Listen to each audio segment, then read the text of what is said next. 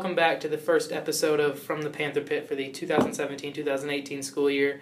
Rilee Stapleton here with John Webb again. How you doing, John? It's great to be back. Yeah, I'm- I'm excited. I can't wait to get into this. Just like last year, we're starting off with fall sports. Obviously, um, we got volleyball, softball, and football today that we're going to talk about um, in that order. So just hop right into it. What you got on volleyball? Volleyball's started the year pretty hot, sitting at five and two overall record right now. Only played two games at home so far and split the pair. Also, same same deal with the away, so we're one and one both home and away. But odd stat, kind of unexplainable so far, is three and zero at neutral sites. So I, it's too early to really say we're struggling anywhere, doing anything out of the ordinary. But we we might be able to pull off some away victories based on that stat. So that's pretty encouraging. Mm-hmm.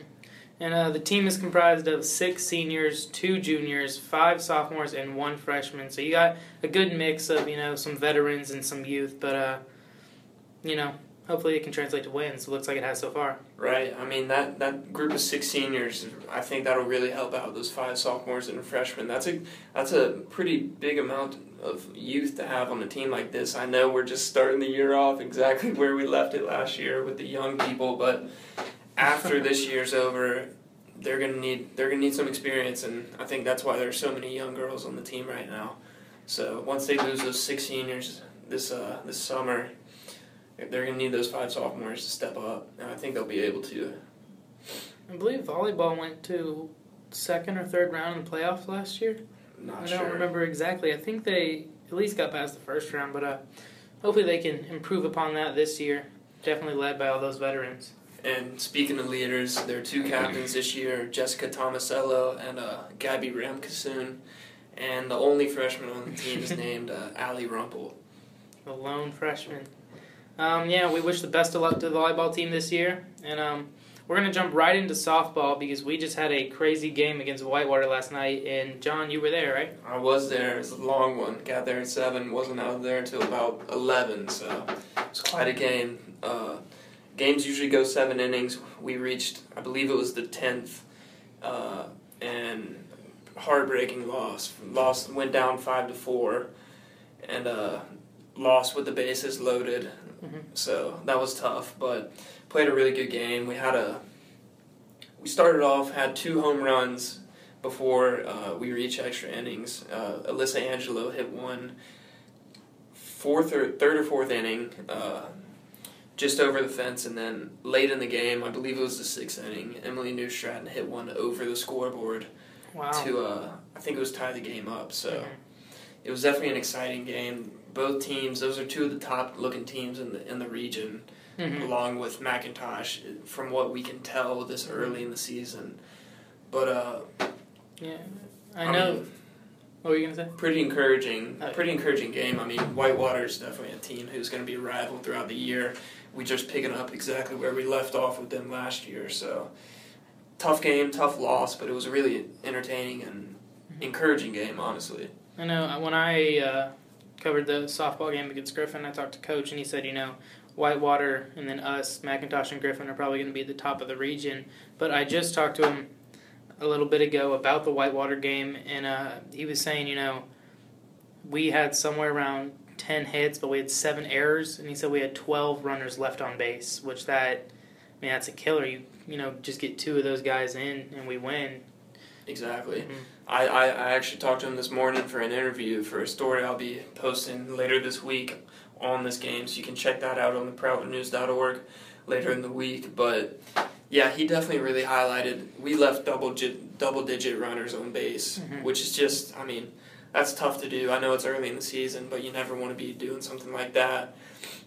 So he just really talked about being aggressive at the plate, and tr- he one of his main philosophies from what he told me was he likes to be aggressive on the bases as well. And we had a, fr- a freshman, I believe, possibly a sophomore, uh, number fourteen Flanders, who stole two bases, I and believe she's a freshman. she. So we definitely have that running capability, and he was saying nine, one, and two in the batting order. Really entertaining time to watch them when they get on base, but. Uh, we had a, a runner get thrown out early in the game, and he kind of just said to me, it, it sort of made him call back his uh, aggressiveness a little bit. And he, he kind of thinks that might have had a little bit of something to do with leaving a few runners on base. So hopefully we can find that aggressiveness and Mhm. push for those runs and try to get a few across the plate rather than leaving them stranded. Yeah, I mean, he said that Whitewater had you know five runs on five or six hits, and you know Mhm. we have four runs on like ten hits. So I mean, that's just you win some, you lose some. The big thing is that it's early, and we saw last year Whitewater got the best of us throughout the regular season, but when it came down to you know uh, the state playoffs, that's where we bested Whitewater. So I mean. You know these. It hurts to drop these ones, but as long as we can win the ones later in the season that matter, you know that's what it's about. But um, softball is looking good, just like volleyball. Both started five and two. Um, I know we started the season with a uh, 8-0 win against Griffin. I wrote a story on that, and then uh, followed it up with a walk-off win over McIntosh, five four. So we've we've been in that situation Mhm. before, and uh, I mean we were able to get bases loaded at the end of the game. It just came down to that last last at bat, grounded out. But so I mean we were right there. We you just got to treat that game as a, a tough loss and a learning experience. Try to bounce back, but It's good to get that experience in those Exactly. late game situations, though. But um, yeah, like I said, it's early. The next game, I believe, is tomorrow, the twenty fourth at Fayette County. five thirty, correct? hmm And uh, yeah, you know, nothing. No, not too much to complain about. I know uh, Laura Sellers, among with uh, some other people on the team, have their names already over the career record books. I believe Leah Dubin is near the top in steals, and Laura Sellers. Um, I wrote about her in that story with the Griffin game, and it just she's, I mean, slugging percentage and stuff She- like that. She's, She's, hitting the over top. five hundred this year so Yeah, far. she's been a crazy good hitter. So there's definitely a lot of good things. And she's only a junior, I believe. Yes. A lot of good things to that we can see this season with softball. just to tack on to the junior comment, there's yet again with this team, it's not necessarily a young team, but only have a few seniors who are kind of in the mix right now. So next year we should be able to kind of keep this competitive level going. Mhm. So that's exciting as well. Yeah. And our game following uh, tomorrow's game at Fayette County will be on the 29th at Riverdale at 5:30 as well. But our next big rivalry game will be on the 12th of September at McIntosh at 5. hmm So that's definitely one to keep your eye on. It'll be should be a heated, entertaining game after that walk off. Um, on September 7th, don't sleep on that Griffin game because, I mean, we got them 8 0 in the first game, but that was, I mean, it was very, very close until about the fifth inning, I think, is the inning that we just, you know, opened the floodgates. So, uh, Fayette, at Fayette County, at Riverdale, and at Griffin uh, our next three games on the 24th, 29th, and then September 7th before we come back home against Jones County. And um, then three days later, we got McIntosh. One more thing to add quickly to the Whitewater game is we had uh, Kate Ashmore, our starting catcher, go out of the game late with what seems to be dehydration or something. So just Mhm. keep her in your thoughts. Hope hope she gets a quick recovery and can get back on the field and help us win a few more. yeah, but uh, that's all we got for softball. It's looking good. Looking to make another deep run like we did last year. So uh, once again, best of luck to them. Now we get to talk about football. We're back. I'm ready for this year. I'm very, very excited. And um, we are playing the same schedule that we did last year, but the home and away games have been switched. And so, like at the beginning of last year, Locust Grove made the trip down here. We played a scrimmage against them in which we won 17 14 on a field goal late in the game. This year, we traveled up to Locust Grove. And um, like last year, both years uh, in these scrimmages, we've started with a 14 0 lead and blown it both times. Last year, we let them come back and tie it. This year, we got two quick touchdowns, and uh, then we, I think they were both in the first quarter. And then throughout the end of the first quarter and beginning of second, we gave up three straight touchdowns and we're down seven at half. Um, I believe in the second half we scored twice, and then they answered with one more, and we tied 28 28. I believe it was Nick Brown with two touchdowns, correct? Yes, I believe he found the end zone two times, maybe three, but I believe it was only two.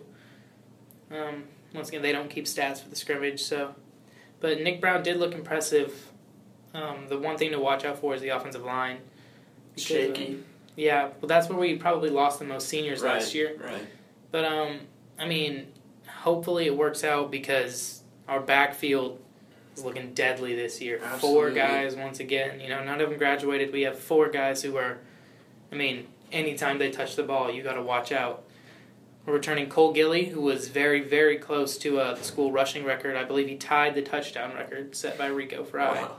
I mean, he had a great year last year in his first year as a starter. Nick Brown was two yards away from a thousand yards rushing as a backup, and then um, Mitch Proant had ten combined touchdowns, I believe, in rushing and receiving. He was a dual threat. hmm I like to call him Swiss Army knife for our offense. Uh, Kalen Sims was a freshman last year who showed big play potential, and so you know, getting some more carries this year, we could see.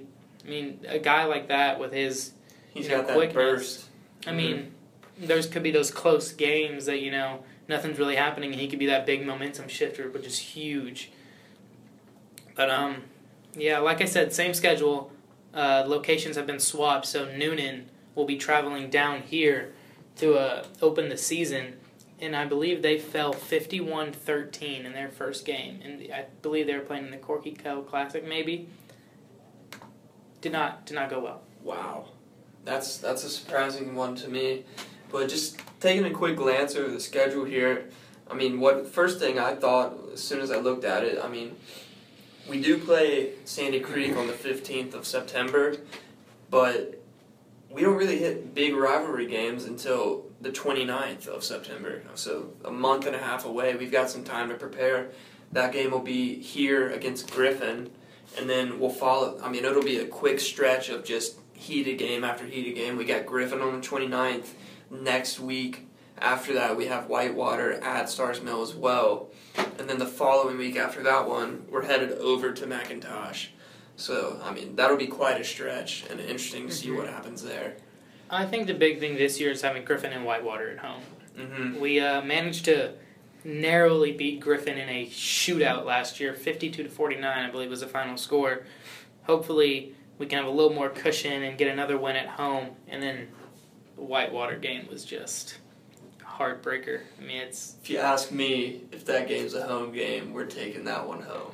I mean, there's there's gonna be. We're not gonna be very happy with how the game ended last year with all the controversy. But um, I'm gonna need a win out of the boys from the Yeah. senior year. I remember the and like I said, the big thing about this schedule is our first four games are Noonan and then Northgate, Chapel Hill, and Sandy Creek, and those aren't the easiest games in the world. Last year, games. We went one and three. The only team we beat was Chapel Hill, which uh, our defense came up with a late interception when they were going for their game-winning drive that sealed it.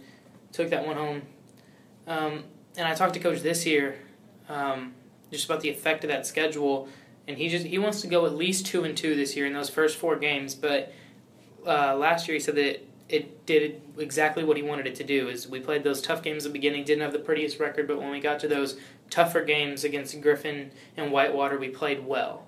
Exactly. I mean, ex- anytime you expose yourself to some difficult games like that, you're bound to learn where your weaknesses are and be able to work on them in practice and focus on them in the games. And it's just a real advantage. It doesn't seem like it when you're out there on the field and you're playing some grown men, but once you once you're able to sit back, watch some film, and go and work on your game at practice, it's really helpful. Yeah, and I think the biggest thing about especially those first four games last year is we the scores might not have been the closest, especially against Northgate and Sandy Creek, but I don't think we ever got completely destroyed by any of them. Like Noonan, we were down twenty eight nothing at one point, and then we went on a rally in the fourth quarter uh, and got it to 28-21. But th- we just ran out of time, you know, just a little too little, too late. But I mean, you know, and then Northgate, I don't remember the exact final score, but I remember putting up a fight. I think we might have scored 17 against them, unless I'm getting it mixed up with Sandy Creek. But, you know, we didn't get, you know, pummeled by any of those teams. We showed that we can compete. And so, um, hopefully we can begin the season with a win against Noonan. Because last year made it interesting. If we can play four good quarters, there's a chance we could. And like I said, their first game didn't go too well. Maybe they'll be hungry for a win. But, uh, you know, first game on that new turf field, I think those players ready to go get a W. Then at Northgate, at home against Chapel Hill, at Sandy Creek. I mean, like Coach said, you just gotta hope you can at least go two and two or better. That's a tough stretch, but it leads into six straight region games, so hmm you just gotta hope we can learn what we can and find our weaknesses, work on them, and be ready for those region games and find the playoffs. And that's where it, where it starts to really really matter. I kind of like this this schedule because you know you have those first four tough games and then you go tomorrow. Mm-hmm. And I mean, last year it kind of you know we started one and three. And, you know, if you were feeling a little down, you know, we went beat Morrow forty nine nothing, and so now you you're battle tested and now your confidence is up to go up against you know that Griffin Whitewater McIntosh stretch. That's a tough stretch. Because McIntosh is, I mean, their record, you know, might not be the best every year, but they always, you know, give us the best they have, and their running back is no joke. I mean, they have a serious running threat. And then uh, after those three games, we got at Riverdale, and then at home against Fayette County to wrap up the year. Like I said, same schedule, but um, not an easy one. No, definitely not. Just got to hit it hard, play your hardest, and do what you can do. Coach Phillips said his goal would be to win the region title again because no Stars Mill team has done that in back-to-back seasons. There Remember, two years ago we were one one away against Northgate for the region Mm. switch. that was a tough one. But um, yeah, you know, football's looking good. You know, loaded, loaded senior class. A lot of those guys we mentioned: Brown, Gilly, DeLuca, Proant, along with uh, Ryan Cox and um, some other guys on our defense are all seniors. hmm We've definitely got a loaded defensive and offensive senior class. Mhm. And Just hope we can keep that unit healthy and playing hard. I know Carson Walter, who's a junior corner, who's one of our biggest pieces on defense, is currently injured. Yeah. Which I don't know. I, it's not looking like he'll be back for the first game. I don't know how much longer he'll be out, but uh, once we get him back, this team could be really, really good. And we're looking to go a little deeper in the playoffs this year. Last year we kind of got the worst draw, getting Kell in the second round. They were a very good team.